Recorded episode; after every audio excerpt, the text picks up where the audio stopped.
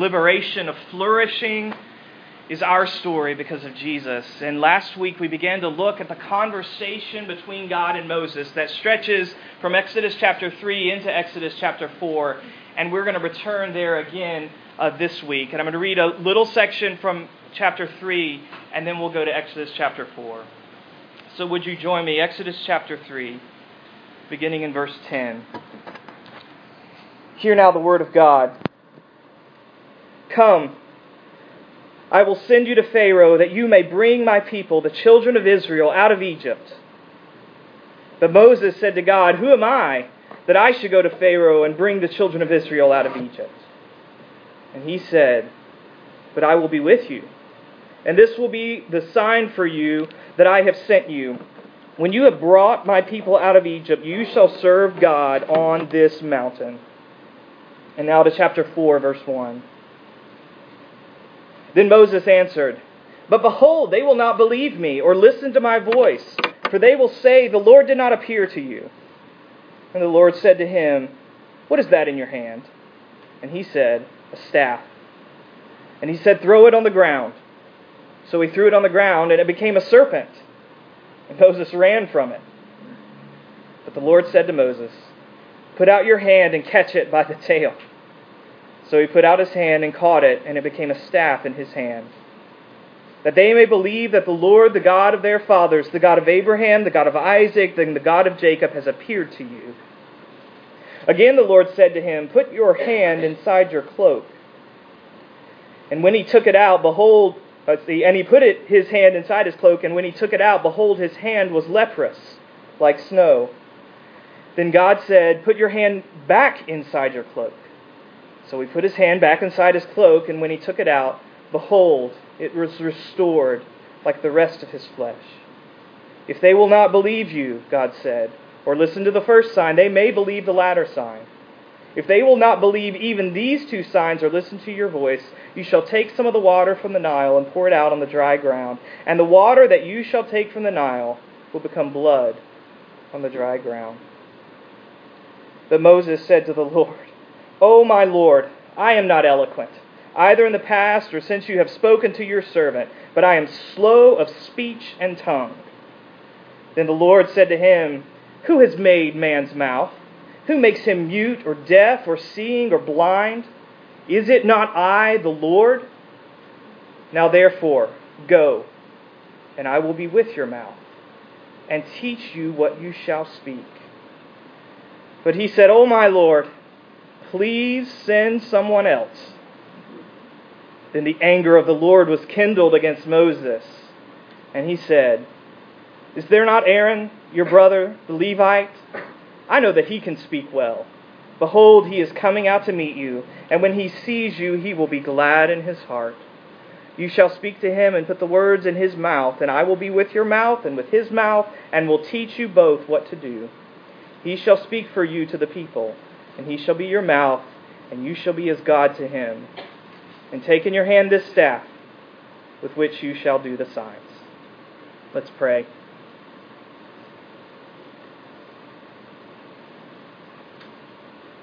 Father, as so often happens, we, we come this morning um, to events and words uh, that seem strange to us, that seem distant from us in some ways odd and disconnected um, from our life this coming week.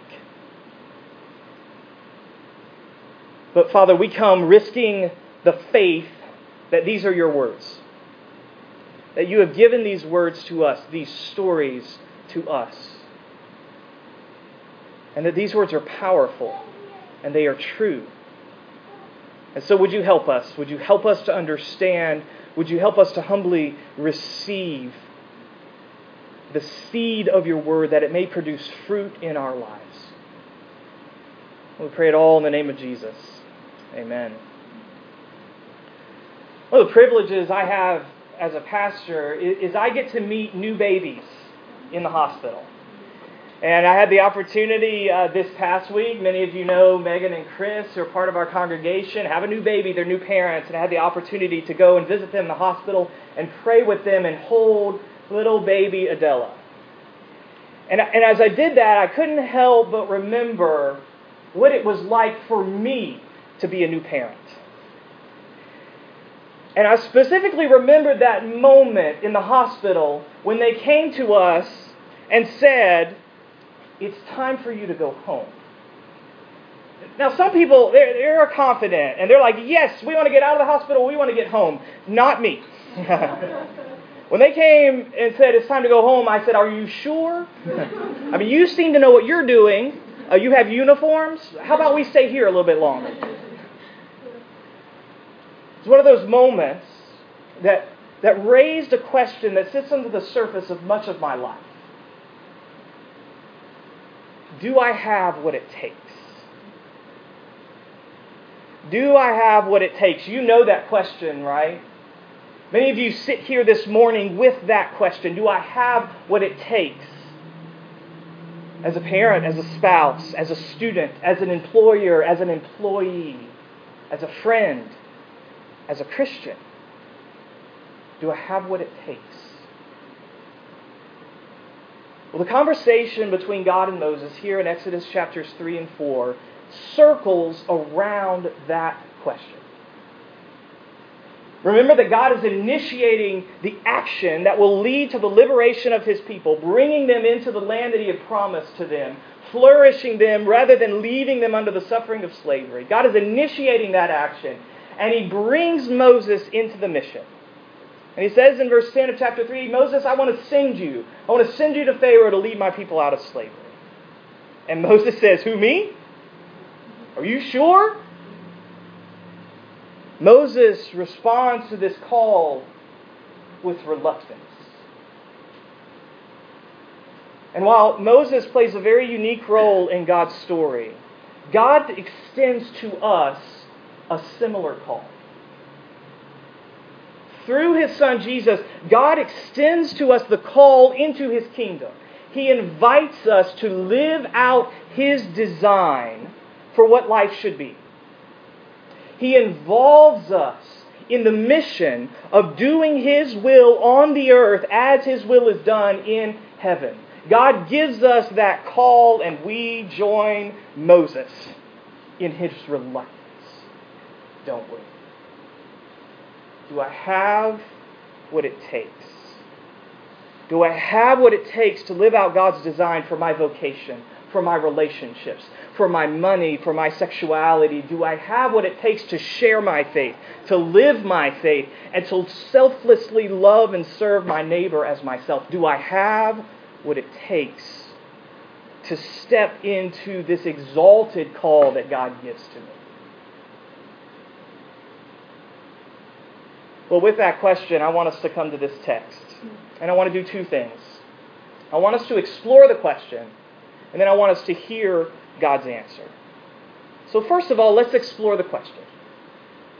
Notice that in chapters 3 and 4, Moses moves. He moves from here I am in chapter 3, verse 4, to send someone else in chapter 4, verse 13. Here I am to send someone else. And in between those two extremes, he asks basically four questions. He says, Who am I? He says, Who are you, God? He says, What about them, the people? They'll, they'll reject me. They won't believe me. And then he circles back around to the first question and says, Who am I? What about me? What, what, what about my speech impediment? I can't do this. So, from Moses' perspective, this conversation is progressive anxiety. It is a growing sense of inadequacy, a growing sense of insecurity, of the inability of himself to accomplish the mission. But what about God's perspective? What's God's perspective on this conversation? Notice what God doesn't do here. God doesn't respond to Moses' insecurities with, Moses, you're great. I barely even notice your speech problems. You're a gifted guy, Moses. You got this. You can do it. That is not what Moses, what, that's not what God does. That's not what he says, right? How does God respond when Moses brings up his speech impediment? How does God respond? Look at verse 11 again. Verse 11 of chapter 4. Then the Lord said to him, Who has made man's mouth? Who makes him mute or deaf or seeing or blind? Is it not I, the Lord? God is saying, Moses, you're asking the wrong question. Moses, you are asking about your inadequacy when you should be asking about my adequacy. Moses, you are asking about the limits of your speaking abilities when you should be asking about the limitlessness of the one who made your mouth. Moses, you're asking the wrong question. Let me give you another one. Is it not I, the Lord? That's what needs to happen when we ask, Do I have what it takes? We need to learn to ask a different question. We need to learn to ask not about our insufficiency, but about God's sufficiency. Not about our weakness, but about His power. Not exactly how we would handle it, though. Not exactly how we, would want to respond to our insecurities. We would much rather live in the fantasy of the little engine that could. Right, you know the story, the little engine, impossible task that he accomplishes because he says, I think I can, I think I can, I think I can, I think I can. You know Shel Silverstein's response to that story in his poem, The Little Blue Engine? He tells the story about an engine who tries and fails, and then he finishes the poem this way. He says, If the track is tough and the hill is rough, thinking you can just ain't enough. God will always bring you to the place where thinking you can just ain't enough. God will not let you retreat into your competencies, into your strengths. He will always call you to the place of weakness. There is this lie out there, and it sounds biblical, but it is a lie and it says that God will never give you more than you can handle. Not true. Negative. No. God gives Moses more than he can handle. He will give you more than you can handle. Why? To teach you to ask about his strength rather than your weakness.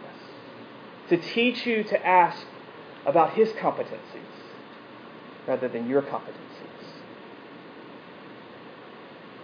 But here's the problem with that Moses wants nothing to do with it. He wants to run the other way.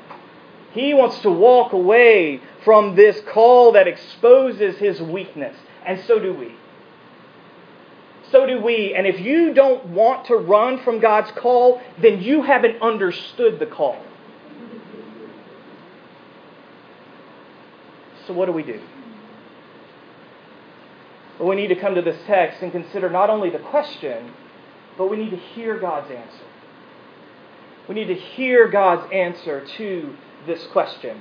God doesn't do something else in, this, in these chapters. Notice that God doesn't reject Moses.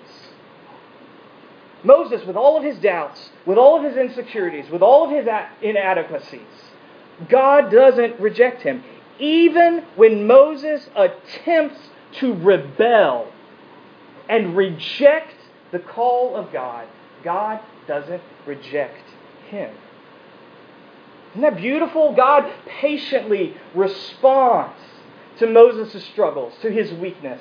He responds, and he, as he responds, he gives Moses three gifts. Three gifts. First of all, God gives him the gift of commitment. He says, Yeah, I hear you, Moses, but I will be with you. I will be with you. He connects Moses back to the promises that God had made to Abraham and Abraham's family. And he says to Moses, Not only am I powerful, but I have chosen to use my power on your behalf, on behalf of my people. I will be with you. I not only made your mouth, but I will be with your mouth. And God not only says that, but he acts it out. And he gives Moses a second gift, the gift of demonstration. Signs. of God's power.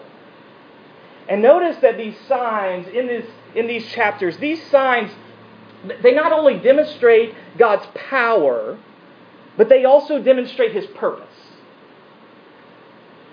So, staff to snake to staff.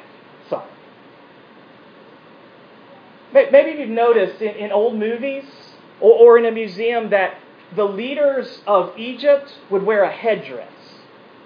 And, and maybe you notice on that headdress there's a very important symbol that, that sits at the forehead of Egypt's leaders. What is it? It's a snake, right? God is saying to Moses, I've got the snake. This snake that has oppressed my people, that has murdered my people, I've got it. Makes a similar point with the water turning into blood. Remember that ancient Egypt, uh, their prosperity, their dominance on the world scene, the source of that prosperity and dominance was the Nile River. And remember that Pharaoh had used the Nile River as a weapon to oppress and suppress God's people.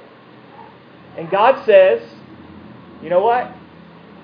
Pharaoh's going to try to use it as a weapon. Now it's my weapon. And I will use it to free my people from his oppression. And then what about the leprous hand? You know, leprosy in the Old Testament made a person unclean. Leprosy was this broad category of degenerative skin diseases, and it made a person unclean, which meant that they were unacceptable to gather with God's people at the temple. They were unacceptable to come into God's presence and worship with his people. So, do you see what God is saying to Moses? He's saying, I'm not only dealing with the problem of Egypt, I am dealing with the problem of Israel. I will cleanse them, I will heal them. Why? Well, the very first sign, all the way back in chapter 3, what is it?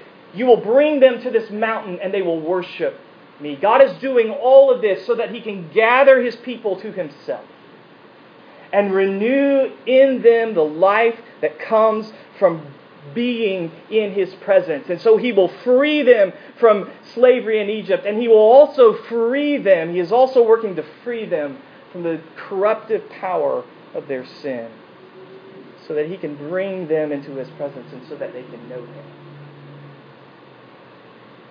But the gifts of demonstration, the gift of commitment, those gifts weren't enough for Moses.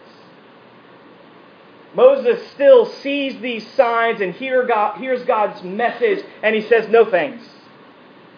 Please, God, send someone else. And that makes God angry. In fact, verse 14 says that God's anger was kindled. God's anger burned. Remember the visuals of this scene. God is a fire, right? And God is a fire that potentially consumes. And God's God's fiery presence is now burning with God's anger. But what happens? Is Moses consumed by the fire of God's wrath? No. God, even in his frustration with Moses, gives him a third gift. He doesn't consume him, he doesn't kill him, he gives him another gift. He gives him the gift of a brother. And the text makes sure that we know that Aaron, Moses' brother, is a Levite. Why? Because the Levites were the priests. And they were the people who helped the people of God live at peace with God. So God, even in his anger with Moses, is saying, I'm providing a way for you to live at peace with me and for you to carry out your mission, the mission that I am giving to you, even though you want to reject it. Moses pushes God and his mission away, but God embraces him. He patiently deals with his reluctance, with his doubts, with his fears and insecurities. And so, Moses' fears and insecurities, they don't go away. We'll see them come back in chapters 5 and 6 and throughout the story. Moses' insecurity doesn't go away, but he does go to Egypt. And he does lead God's people out. Why? Because God is with him. Even in his doubt even in his sinful fear that leads him to rebellion, God is with him. God provides for him and pursues him. Moses moves into the mission of God because the God of the mission moves towards him with grace and compassion and patience. My mom is a teacher, and she's pretty good at what she does, and I've seen her use a trick with students who are freaking out. And so a child who's melting down, having all sorts of trouble, and my mom will look at that student in the face and she'll begin to slowly walk towards them. And she'll begin to say in a very calm, steady voice again and again, Look at me. Look at me. Look at me. And eventually she'll grab the child's eyes and he'll lock in and calm down. That's what God is doing with Moses here. He is moving towards him and he's saying, Moses, look at me. Look at me. I know you're freaking out. Moses, look at me. Look at me. And God doesn't give up on that movement, even when Moses tries to run the other way. God does not give up on his grace and compassion towards him. He does not give up on his call to him. He moves towards him and says, Look at me. And he does the same for us. He does the same thing for us, but not in a conversation at a burning bush. He does the same for us and more through his Son, Jesus Christ. You see, the gifts that God gives to Moses here in Exodus chapter 3 and 4, they are only hints. They are only small hints of the gifts that he has given to us in his Son. Jesus, the ultimate expression of God's commitment to his promises, and through faith in him, those promises belong to us. Jesus, the ultimate sign, not only of God's power, but of his purpose. Remember, in Jesus' ministry, he does all these miracles. We always need to remember that Jesus' miracles, they're not magic tricks, they are signs. They are Jesus saying, This is what I'm accomplishing. This is what I'm doing. So as he heals the lepers, Jesus is saying, I am overcoming the effects of the curse, and I am restoring the life of God's blessing to this world.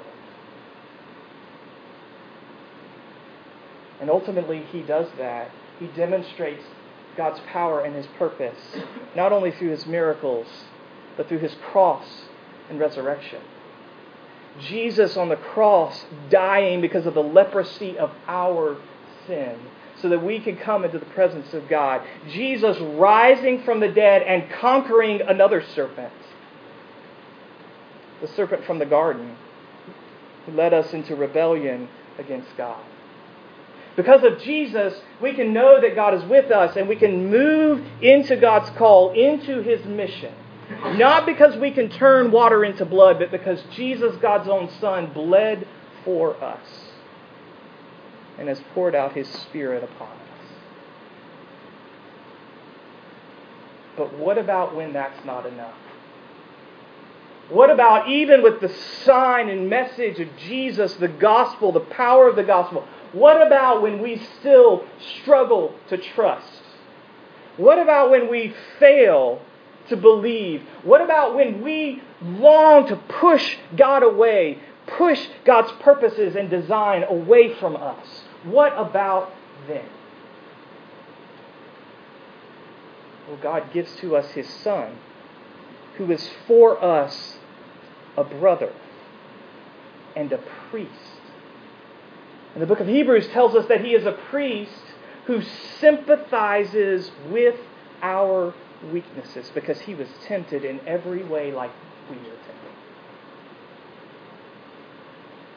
God, through Jesus, pursues us, provides for us, even in our doubt, even in our sinful anxiety, even in our desire to reject his call.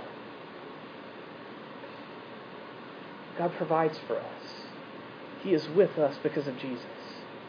He walks towards us and he says, Look at me. Look at me.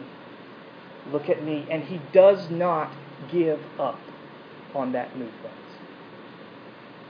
He will not give up on that movement towards you. Even though you long to push him away, he will not give up on the movement to embrace you for himself and for his purposes.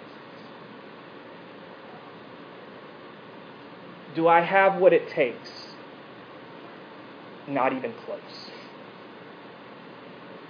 Do you have what it takes to live out God's design, to live out His mission, to share your faith, to live your faith, to love your neighbor as yourself? Do you have what it takes to live out what God wants for your vocation and your relationships, your money, your sexuality? No. You don't have what it takes. But He does. He does, and He has given you all that you need in His Son, Jesus Christ. So, with your reluctance, with your insecurity, with your sense of inadequacy, will you turn to Him? And in faith, look to Him who is the sign of God's power and purpose. Let's pray.